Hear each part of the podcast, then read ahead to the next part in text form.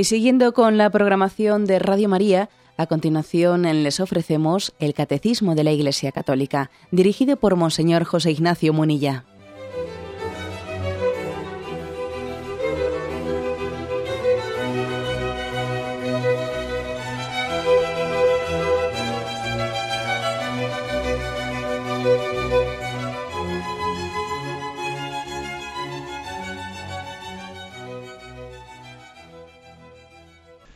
Cordial saludo a todos los oyentes de Radio María. Un día más, con la gracia del Señor, proseguimos el comentario del Catecismo de nuestra Madre la Iglesia. Pasamos al punto 2388, dentro del apartado Otras ofensas a la dignidad del matrimonio. Estamos prácticamente ya eh, en, los últimos, en las últimas explicaciones del sexto mandamiento. Y bueno, el día de ayer hablamos del tema de la poligamia y hoy este punto 2388 habla del incesto. Claro, como veis uno dirá, madre mía, qué cosas, ¿a qué cosas desciende ¿no? el catecismo de la Iglesia Católica? Bien, es verdad que es el catecismo mayor y que generalmente la Iglesia, pues cuando después reduce el catecismo mayor y lo simplifica para dirigirse a una catequesis pues eh, adaptada al joven estándar, ¿eh? digo estándar, ¿no? ya me entendéis, pues a la situación habitual en la que puede venir un joven, pues generalmente a un joven, pues en España, en nuestra catequesis, pues no le hablamos del tema de la poligamia o del incesto, porque entendemos pues que no es esa la situación de la que, de la que puede partir, ¿no? o de la que parte generalmente. Él no tiene un problema mayoritario en España de poligamia.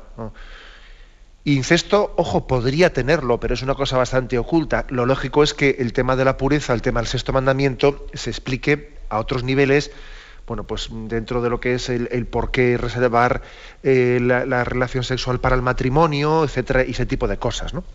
Pero claro, el catecismo mayor, que es un compendio y recoge toda la doctrina moral de la Iglesia, pues también tiene que hablar, ¿eh? tiene que hablar, eh, para empezar, porque el catecismo es de toda la Iglesia católica, y también en, África y en otros lugares hay problemas, como, como el de la poligamia, por ejemplo, pues que igual en España no hay bueno, como decía ayer, otro tipo de poligamias, que aquí las tenemos, ¿eh? pues igual no, bajo fórmula legal de matrimonio, pero bajo otro tipo de fórmulas ¿eh? de infidelidades o de, o de sexo libre, o sea que sí que existen, ¿no? Una especie de poligamias encubiertas, pero bueno, ¿eh? ya me entendéis a lo que me refiero. Digo que podría ¿no? sorprendernos pues, que el catecismo descienda al tema de la poligamia, al tema del incesto. No, el catecismo, la iglesia, la iglesia es madre y es conocedora en profundidad, ¿eh?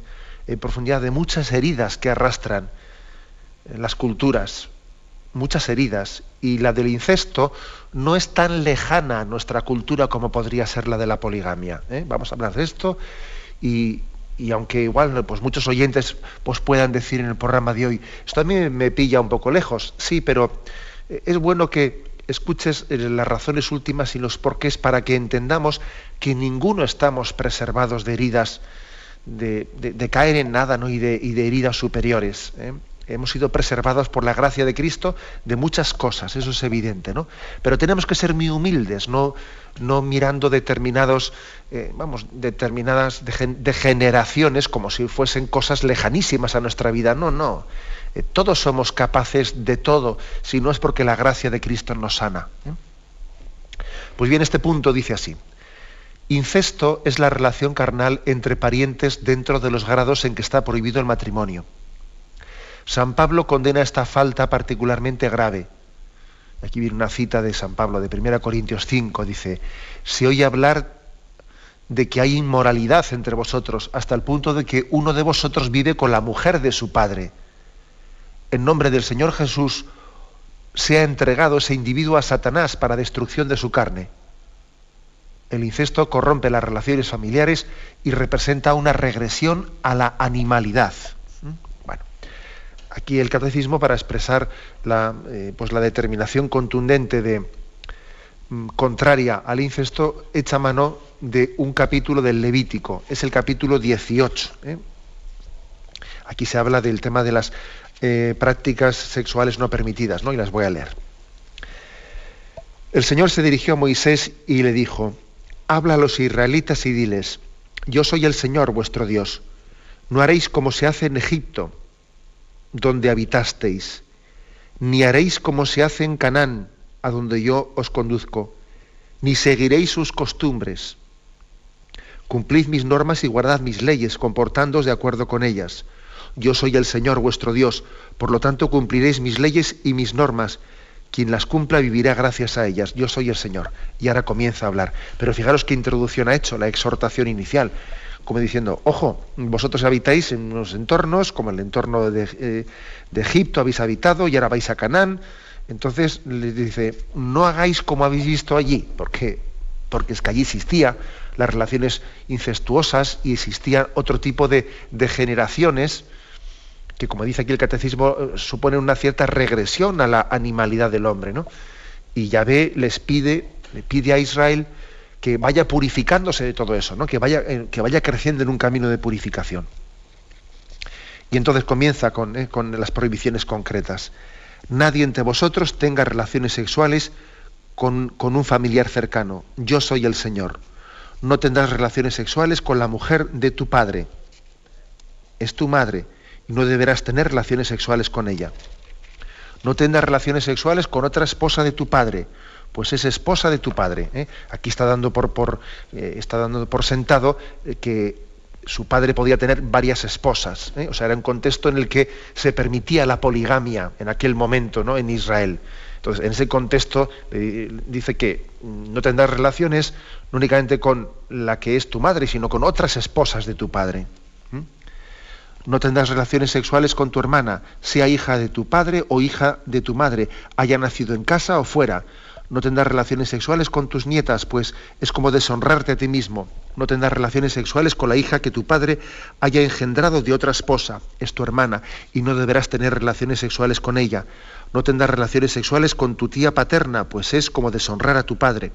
No tendrás relaciones sexuales con tu tía materna, pues es como deshonrar a tu madre. No ofenderás a tu tío paterno, teniendo relaciones sexuales con su mujer, pues es la esposa del hermano de tu padre. No tendrás relaciones con tu nuera, es la mujer de tu hijo y no deberás tener relaciones sexuales con ella. No tendrás relaciones con tu cuñada, pues es como deshonrar a tu hermano. No tendrás relaciones con tu mujer ni con, una mujer ni con su hija y con su hija. Perdón, no tendrás relaciones sexuales con una mujer y con su hija, ni las tendrás con sus nietas, pues es como deshonrar a esa mujer y es algo aborrecible. Mientras viva tu primera mujer, no tomarás como esposa a una hermana suya, teniendo relaciones sexuales con ella y haciéndola así su rival. ¿eh? Es decir, fijaros, no, se permitía a Israel, aunque se permitía la poligamia en aquel momento, no se permitía que hubiese hermanas entre las mujeres, porque era convertir a las, a las hermanas en rivales. O sea, es decir, que aquí se está reconociendo implícitamente que existía una rivalidad entre las esposas en la poligamia. Entonces dice, no convirtamos a las hermanas en rivales, ¿no? Bueno. Tampoco tendrás relaciones sexuales con una mujer durante el tiempo de su impureza menstrual. Fijaros, aquí se mezcla, sin embargo, una cosa, pues que, bueno, pues que lejos de ser igual de la ley natural es una cuestión más, mm, digamos, de pureza ritual. ¿eh? O sea que hay que decir que el libro del Levítico, bueno, pues es, mm, pues es un libro que puede no distinguir que que de hecho no distingue, ¿no? Cuando da sus normativas entre cuestiones que son de ley natural, etcétera, y otras cuestiones que son de pureza ritual. Aquí, por ejemplo, mezcla con cuestiones tan básicas como es el no al incesto, mezcla una cuestión como de no tener relaciones en el momento de, la impureza menstrual. ¿eh? Bueno, no te acostarás con la mujer de tu prójimo, contaminándote con ella. No permitirás que ninguno de tus hijos sea sacrificado a Moloch profanando así el nombre de Dios. Bueno, aquí, por ejemplo, nos suena a nosotros, nos suena raro esto de Moloch, ¿no? ¿Qué ocurre? Pues bueno, pues que hay que decir que, mm, que se dio, era un dios cananeo, y que en su honor se llevaron a cabo sacrificios humanos, ¿eh? sobre todo de niños. Incluso hubo un, valle de Israel, el valle de Ben Ginón, en el que durante un cierto tiempo, durante los reinados de Manasés y de Amón, se ofrecieron sacrificios de niños. Eh, era como una especie de contaminación de religiones profanas, ¿no? Y entonces el, Levítico dice, ojo, prohibido ofrecer ningún tipo de sacrificios humanos. ¿eh? Bueno, mm, no te acostarás con un hombre como se hace con una mujer, es cosa aborrecible. O sea que también aquí mete en la homosexualidad, pues también en este listado. No tendrás relaciones carnales con ningún animal, contaminándote con él, ni tampoco las tendrás las tendrá mujer alguna con animal, es una perversión. ¿eh? Bueno, aquí por lo tanto, como veis, en el capítulo 18 del libro del Levítico, ¿eh? Eh, hace pues una, una, afirmación contundente contra, pues, contra todo tipo de relaciones incestuosas y, o antinaturales, podríamos decir, o antinaturales. Bueno, nos puede sorprender este listado, ¿no? Nos puede sorprender. Eh, ¿Por qué? Por, su crudeza. Porque dice uno, madre mía, ¿no? Hacía falta especificar tanto. En el Nuevo Testamento, como veis, Jesús no, no entra en estas cosas, porque afortunadamente ya habían pasado muchos años, ¿eh? incluso siglos y milenios, ¿eh? Y milenios, y entonces Israel se había ido purificando y no era necesario especificar todo esto ya llegando al Nuevo Testamento. ¿no? Lo cual no quiere decir que, no existiesen en tiempos de Jesús también problemas, porque la prueba es que aquí hemos leído este texto de San Pablo, 1 Corintios 5, en el que dice que en una comunidad, en la comunidad de Corinto, eh, había uno que, tenía relaciones con su suegra y vivía con ella como si fuese su esposa, y le expulsan de la, de la comunidad, ¿no? Le expulsan, utilizando ese, esa expresión, se ha entregado ese individuo a Satanás que evidentemente es una expresión simbólica, ¿eh? es como diciendo que le expulsamos de la, de la comunidad cristiana y entregarle a Satanás es como decir, mira, eh, mientras que no rompas esa relación incestuosa, totalmente inmoral, eh, te expulsamos de la comunidad cristiana como una medida de presión, como una medida de presión, y date cuenta que fuera de la iglesia estás en manos de, Satanás, luego espabila y conviértete, o sea, es una especie de una medida pues para hacer reaccionar a alguien que está esclavo de, ¿no? Pero digo que, claro, aunque existiese algún caso como este en Corinto, fruto, eh, fruto de que en Grecia y en otros lugares, pues sí que, sí que el incesto estaba más metido en la cultura de lo que pudiese parecer, bueno, en tiempos de Jesucristo, pues eh, digamos que eh, era el tema del divorcio, etcétera, era aquello de lo que Jesucristo habló más explícitamente. Estos otros temas, lógicamente Jesucristo los asume, ¿no? Por supuesto que él también no va a rechazar el, incesto por Dios, pero vamos, no habla de ellos explícitamente porque gracias a Dios en Israel estas cosas con el paso de los siglos se habían ido asumiendo ¿no? y se habían ido purificando.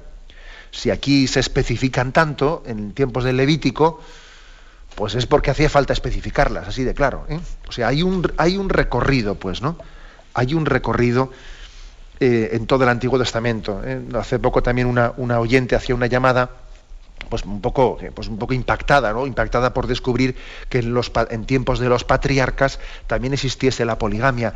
Es que, claro, David, David también practicó la, el rey David practicó la poligamia, sí, pero es que nosotros tenemos el problema de que cuando leemos la Biblia, claro, es un libro.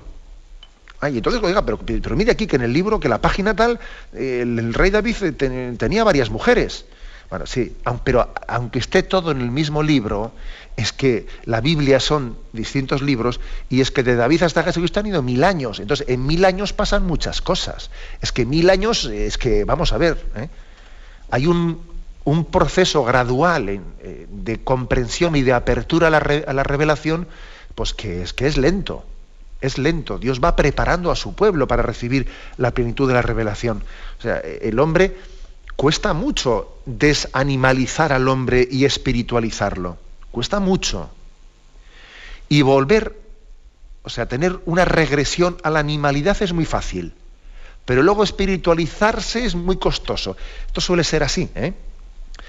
O sea, yo creo que una persona, eh, y además sin, ir a ejemplos lejanos a nosotros de lo que ocurrió hace mil años, veámoslo hoy mismo. Por ejemplo, el proceso de animalización que estamos viendo en nuestra sociedad totalmente pansensualista, eh, vamos, auténticamente obsesa con el tema de la sexualidad, como ocurre hoy en día. ¿no? Este proceso de, obsesión con el sexo, de animal, digamos que es una especie de regresión a una animalidad de que es vivido el sexo como algo compulsivo, como una satisfacción del placer y punto. Este proceso de regresión que estamos teniendo nos va a costar mucho tiempo recuperarlo cuando ya se pase esta tontería esta tontería de, eh, en la que estamos inmersos, y cuando la sociedad toque fondo y comencemos a recuperarnos, nos va a costar mucho purificarnos. Nos va a costar, porque regresar a la animalidad se hace rápido. Coger hábitos totalmente desordenados, eso es fácil. Luego, sin embargo, purificarse de Dios cuesta tiempo, como le costó a Israel mucho tiempo salir y purificarse de, muchos influjos negativos que había recibido de las, de, las culturas vecinas, ¿no? como de, Egipto, de Caná, etc. Por eso veámoslo en este contexto, ¿eh? veamos en este contexto de la importancia de que nosotros mm, bueno, pues vayamos creciendo en la comprensión del ideal pleno de la pureza que Jesucristo yo creo que el, culmen de la pureza fue cuando Jesús en el Sermón de la Montaña dijo, bienaventurados los limpios de corazón. Ahí había llegado, la predicación sobre la pureza había llegado a su culmen, que era ya una pureza ya no únicamente exterior, sino interior incluso, ¿no? Ese es el culmen de el increscendo de la pureza. El culmen es María. El culmen es la predicación de Jesús en el Sermón de la Montaña. Tenemos un momento de reflexión y continuamos enseguida.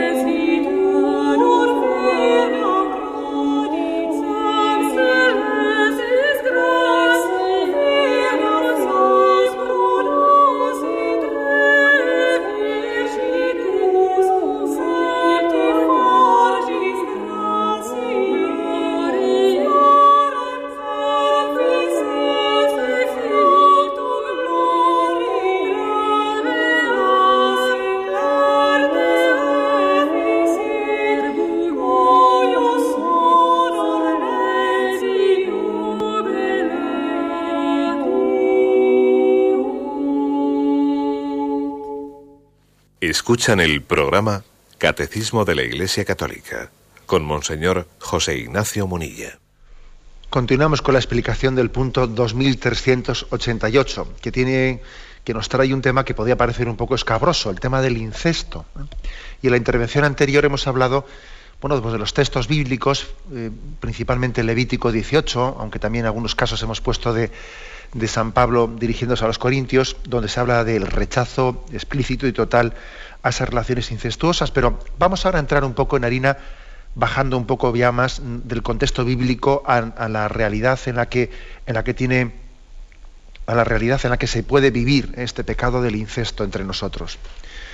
Cuando dice este punto del catecismo que hoy comentamos, de que el incesto corrompe las relaciones familiares y representa una regresión a la animalidad, yo creo que esto de la regresión puede ser entendido de dos maneras. Bueno, en primer lugar, pues que han existido culturas, ¿eh? culturas primitivas que daban por bueno el incesto. O sea que por eso mismo es totalmente falsa esa teoría del naturalismo que existe por ahí, ¿no? Esa teoría del naturalismo que viene a decir que el hombre, pues en las culturas primitivas, eh, pues e, era, e, es el hombre puro, el hombre puro, el hombre sin socializar, antes de que la sociedad le corrompa, ¿no? O sea, el naturalismo viene diciendo que el hombre en su en su, dejándole a sus propias tendencias, eh, pues él es, eh, es auténtico, auténtico y original. Cuando el hombre se corrompe es cuando entra en sociedad y la sociedad le corrompe. Es tentador hoy en día ¿no? adherirse a a esta teoría, porque vemos ciertamente que muchas veces las relaciones sociales nos corrompen, pero tenemos que rechazarlas. No, no, las relaciones sociales, cuando son como tienen que ser, evidentemente, pues nos, nos humanizan, nos humanizan, no nos animalizan, nos humanizan. Y no es cierto eso de que las culturas primitivas eh, pues eh, eran, eh, pues digamos, puras, no, no. Hay que decir que había mucha, por eso también Jesucristo por eso Jesucristo va preparando la cultura de Israel, que era muy primitiva y era muy dura y era muy violenta, como todos los pueblos que le rodeaban y tenían que, o sea, que tenían que civilizarles o sea, al mismo tiempo que les abrían al misterio de Dios. Era, o sea, era eh, evangelizar es lo mismo que civilizar muchas veces. ¿eh?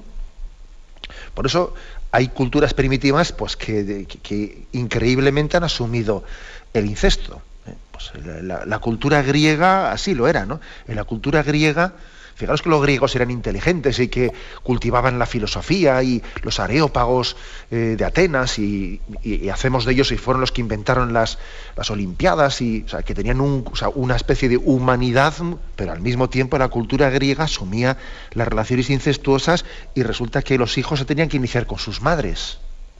Fijaros qué, qué barbaridad, ¿no?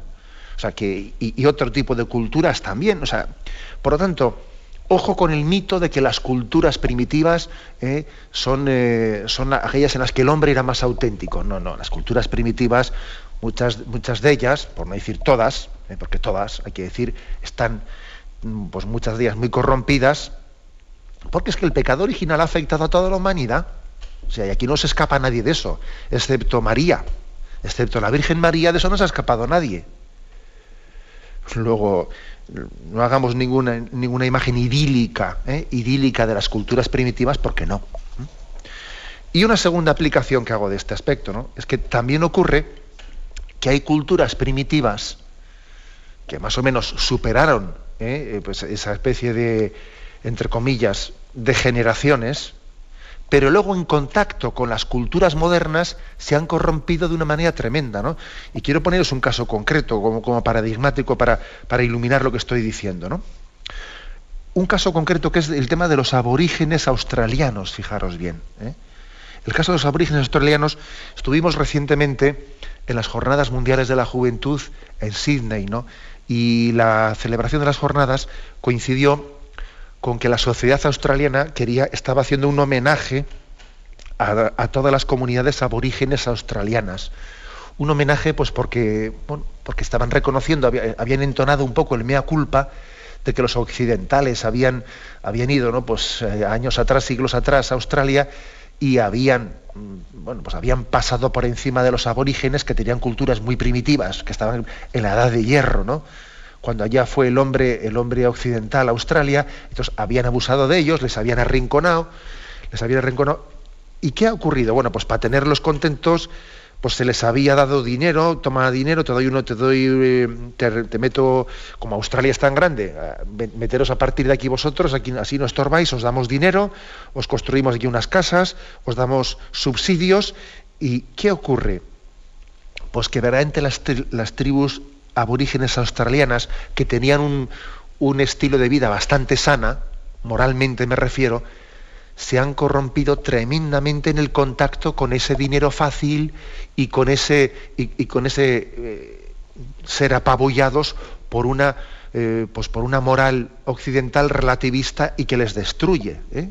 Y resulta, fijaros, que el gobierno australiano ha tenido que hacer una intervención, pero muy seria, muy seria, enviando al territorio norte a un vasto que es más grandísimo, ¿no? territorio norte, donde hay unas 1.139 comunidades aborígenes, ha tenido que enviar pues a todo, pues a toda una serie de, especialistas, psicólogos, eh, eh, vamos, médicos, etcétera, para intentar, para intentar incluso introducir medidas muy duras que lleguen a controlar el fenómeno de de autodestrucción que se está viviendo en las tribus aborígenes australianas, pues por abusos por incesto, por abusos eh, sexuales, por alcoholismo, cosa que anteriormente eso no había ocurrido, no ocurría antes de que llegase el hombre occidental eh, en Australia. Pero qué ocurre, el, impacto con la cultura nuestra, con dinero fácil, con pornografía por todas las esquinas, ha destruido, eh, digamos, la moralidad de las tribus aborígenes australianas. El gobierno ha ha, ha procedido a poner una serie de normas fuertes como, fuertes como la prohibición de venta de alcohol, de pornografía, eh, pues la exigencia de exámenes médicos a todos los niños, porque, porque se ve que, está extendidísima los abusos sexuales hacia los hijos, eh, etcétera, etcétera, ¿no?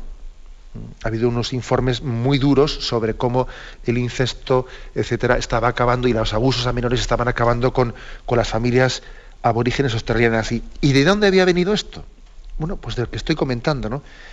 Que, una, cultura eh, primitiva en contacto, en contacto con una sociedad, con un panorama, ¿no? Como les podemos ofrecer nosotros, ¿no?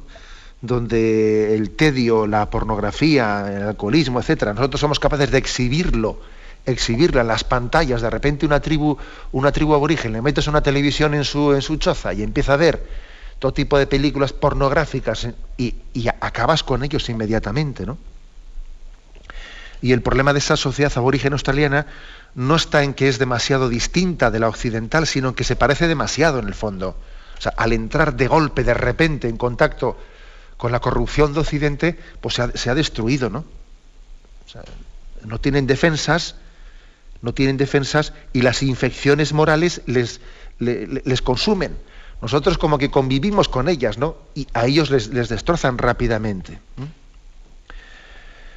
Bueno, aquí es una, una, lección grande, por lo tanto, también, ¿no? He puesto este caso concreto para que nos demos cuenta de que a nosotros, nosotros, como estamos metidos, ¿no?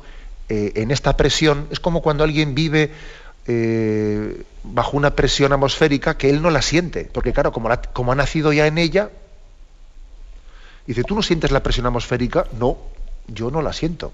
Claro, porque estás metido en ella continuamente, ¿no? Algo así nos pasa a nosotros. Sin embargo, esas tribus aborígenes, como de repente les han metido, ¿no? Toda esta corrupción de, de impureza, claro, los han destrozado, ¿no? Pero a nosotros, que nos pensamos que estamos más acostumbrados a lo que parece, es falso, ¿no? Nos está influyendo, nos está corrompiendo muchísimo más de lo que nos pensamos. El dinero fácil, la impureza por, por costumbre, etcétera, etcétera, ¿no? Eh, bueno, pues digo que el, el, primer ministro australiano ha sido muy valiente en afrontar esto y en entonar el mea culpa y en decir es que aquí, en la medida en que los misioneros, por la secularización, no les hacemos caso a los misioneros, y encima se han roto las normas tradicionales de esas tribus, pues entonces hay una rampante promiscuidad que incluso incestuosa que está destruyendo, ¿no? Y entonces han hecho 97 recomendaciones en el informe de los expertos para intentar recuperar recuperar eh, moralmente a este pueblo, ¿no? De, bueno, pues de, de, la destrucción que causa la promiscuidad, el incesto, etcétera. Porque es que las, las, leyes originales aborígenes eran bastante sanas, ¿no? No aprobaban en absoluto la promiscuidad en los abusos eh, sexuales. Y, y, el relativismo moral de Occidente puede corromper mucho más de lo que nosotros nos, nos suponemos. Permitidme que lea una frase que, es que me ha gustado mucho de un bueno pues de un dirigente de un patriarca para entendernos de estas tribus aborígenes australianas a raíz de todo esto que ha ocurrido allí no eh, este anciano dice para los jóvenes de hoy eh, se refiere a, esta moda que, que, que, ha llegado a Australia y, y que ha acabado con su pueblo no para los jóvenes de hoy tener relaciones sexuales es como pescar y al acabar de pescar arrojan el pez de nuevo al agua. Me ha gustado mucho esta expresión, ¿no? De este hombre, de este anciano de las tribus, ¿no? Diciendo, pero bueno, pero eh, ¿esto qué es? O sea, entonces la relación sexual, ¿para qué es? Es como si van a pescar, han pescado y el pez lo vuelven a tirar al agua, no lo quieren para nada, ¿no? Era únicamente por el placer de sacarlo y lo vuelvo a tirar. O sea, es como una sexualidad que no busca ningún fin, sino que se busca a sí misma. Es cuando el medio se convierte en fin. Cuando el medio se convierte en fin, entramos en una, en una espiral de obsesión. ¿Qué ocurre? Que aquí viene el asunto, ¿no? ¿Cómo sanar eh, de esta destrucción a estas tribus cuando resulta que allí, pues en, en Canberra, esta gran ciudad de Australia, allí está la meca, eh, la meca del, cine, de la producción pornográfica. Eh, es que claro, es imposible sanar a los, aborígenes australianos sin sanarnos nosotros, porque el foco del cáncer se lo hemos metido nosotros. Entonces esto nos tiene que advertir, ¿no? Nos tiene que advertir de, la, de la, degeneración a la que llevan unas premisas. ¿eh? Y, eso que he puesto el caso concreto. El caso concreto de esta de, Australia, pues por referir, por referirnos a un caso concreto, porque si no parece que estamos hablando del Levítico y que de esto no, no está teniendo lugar en ningún caso concreto. Esto no está ocurriendo únicamente en unas tribus de Australia. ¿eh? está ocurriendo mucho más cerca de nosotros de lo que suponemos por el influjo de la pornografía.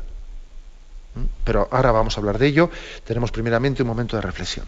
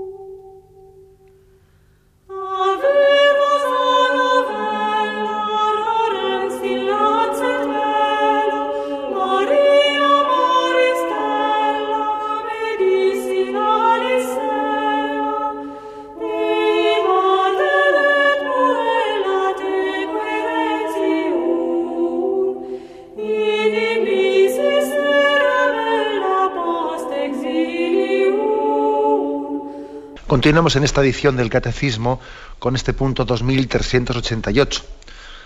Un punto, decíamos que escabroso por el hecho de que habla de un tema que nos puede impactar, incluso en nuestra sensibilidad, el tema del incesto. Y decía, decía que, después de que hemos hablado de algunos casos concretos, culturales, hemos hablado de unas tribus aborígenes australianas, que quería yo mm, descender a nuestro contexto cultural concreto, porque me parece que, mm, aunque hay que decir que sí, sí ha existido, ¿no? Sí ha existido, porque hay pecados que, han estado, digamos, como ocultos, pero hay en stand-by, como se dice, ¿no? En todas las culturas y también en nuestra cultura, el, hecho de que eh, puede haber un cierto, un cierto abuso oculto de especialmente de los hijos por parte de algunos padres, etcétera, etcétera, eso, eso ha ocurrido, o sea, eso, eso es evidente, ¿no? Que incluso que muchos hijos han tenido que padecer hijas, especialmente abusos de, padres, etcétera. Eso ha ocurrido. Pero yo creo también eh, que en el momento actual la adicción y la obsesión de la pornografía eh, puede llegar a disparar las cosas. ¿eh? Y tenemos que reconocer, hablé así de pasada en su momento del tema de la pornografía, pero no me resisto ahora a hacer una referencia concreta. Porque yo creo que el uso de la pornografía está mucho más extendido de lo que podamos suponer entre nosotros. Incluso también entre muchos cristianos. ¿eh? muchos cristianos y, creyentes y practicantes, pero que al mismo tiempo viven contradicciones grandes, como puede ser el de una adicción o el de una esclavitud ¿eh?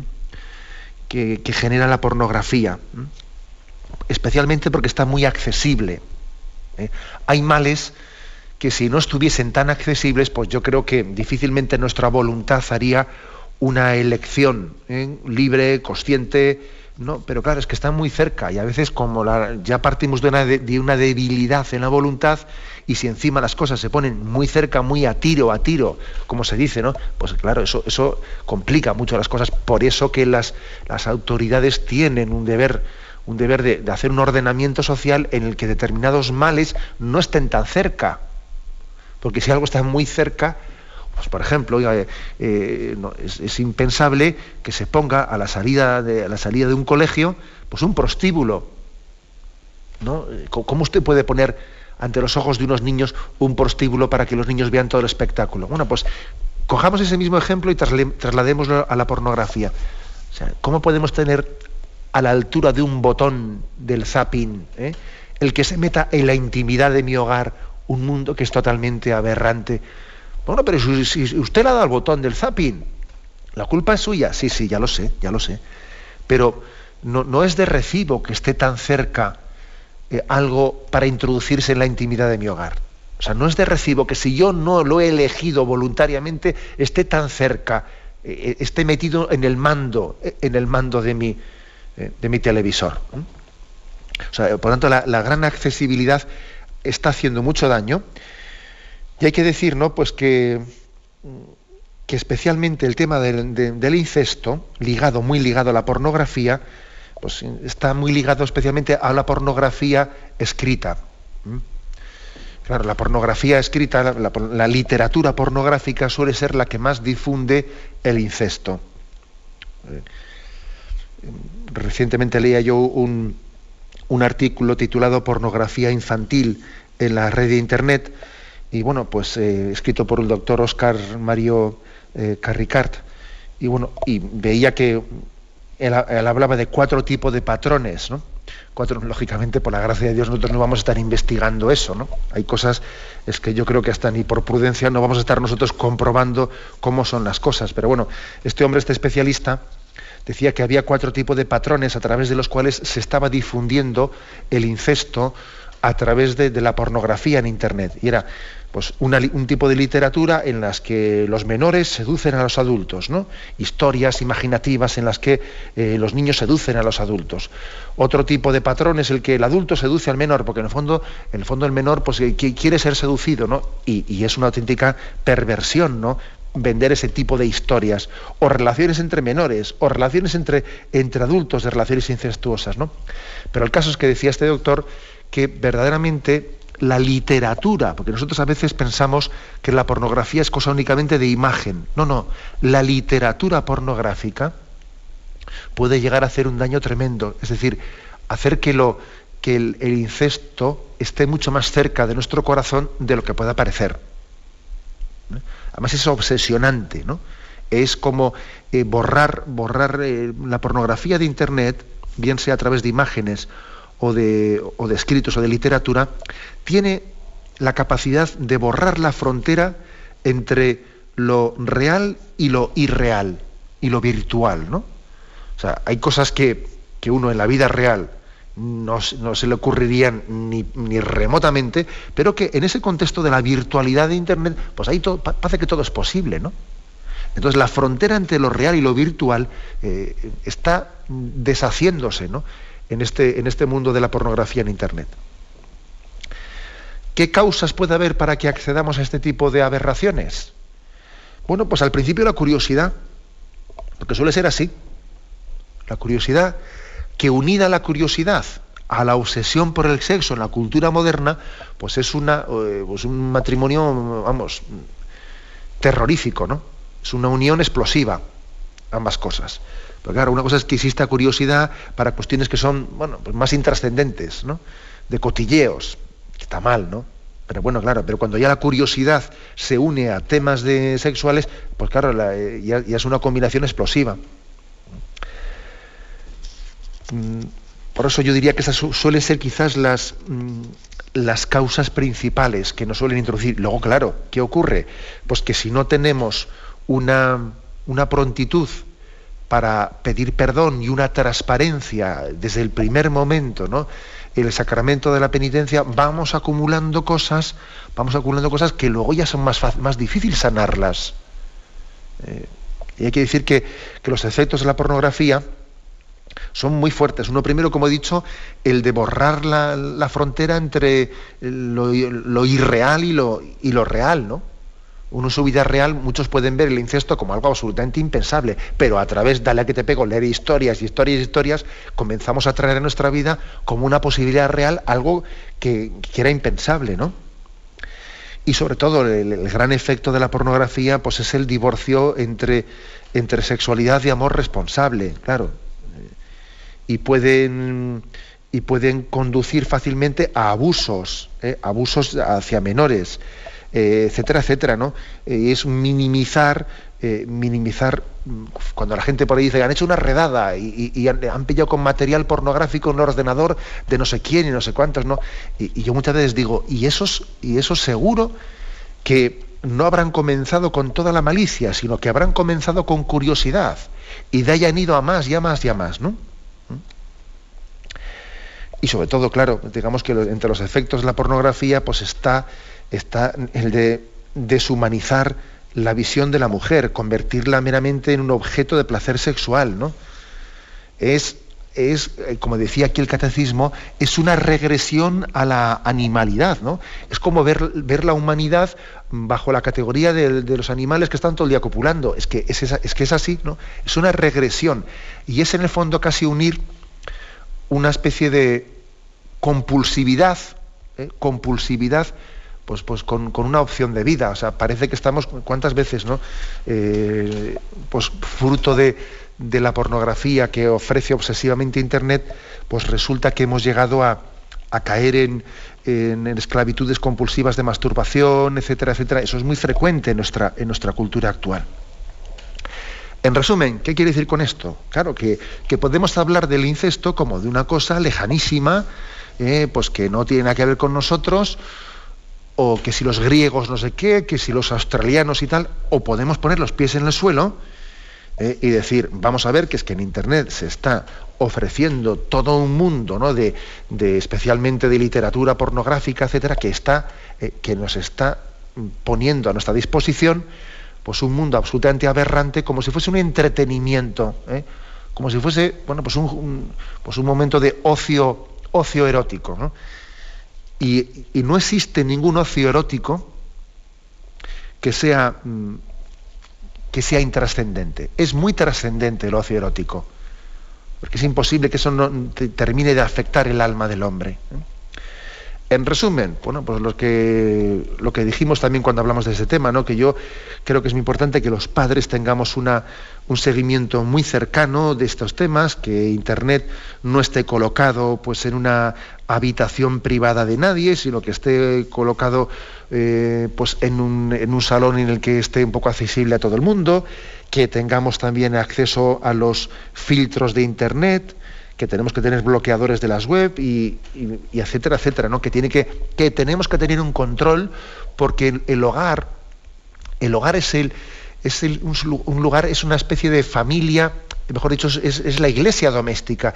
Y en la iglesia doméstica, que es la familia, no podemos introducir basura, ni podemos permitir que se pueda introducir basura. ¿eh? O sea, tenemos que pelear con fuerza por preservar la intimidad de nuestro hogar y ser fuertes y ser firmes, ¿no? Y controlar las cosas y, etcétera, etcétera. Yo creo que esto es muy importante, ¿eh? muy importante. Yo creo que yo recuerdo, pues que, que la mirada de nuestros padres eh, ha sido para nosotros pues una especie de discernimiento dirimente, ¿eh? un discernimiento dirimente de, lo que es conforme a la pureza de lo que es, o sea, eso de lo que tú no te atrevías ¿no? a ver en televisión en presencia de tus padres, pues eh, es, evidente, o sea, es decir, la, mirada de tus padres, cuando tú eres un niño, cuando tú eres un adolescente, la mirada de tus padres, si te han dado un testimonio moral, es la medida también de la frontera entre la pureza y la impureza. su, aquello que puede, que puede ser visto y, eh, sanamente en presencia de tus padres es puro. Aquello que sin embargo tú ves que el rubor no te permite eh, verlo con, con, paz en presencia de tus padres es inmoral, o sea, eh, es así. pero eso se consigue cuando se ha luchado porque el hogar, porque el lugar sea un lugar de intimidad en el que no nos vengan a bombardear desde fuera, sino al final resulta que hasta perdemos, terminamos por perder esa referencia de nuestros padres. ¿no? Bien, pues es una batalla grande, ¿eh? es una batalla grande la que tenemos y este frente, el frente de la pureza, la impureza, pues es uno de los frentes principales, ¿no? Por eso también el catecismo pues es capaz de descender a temas así tan, tan prácticos y concretos. Bien, tenemos el tiempo cumplido. Me despido con la bendición de Dios Todopoderoso, Padre, Hijo y Espíritu Santo. Alabado sea Jesucristo.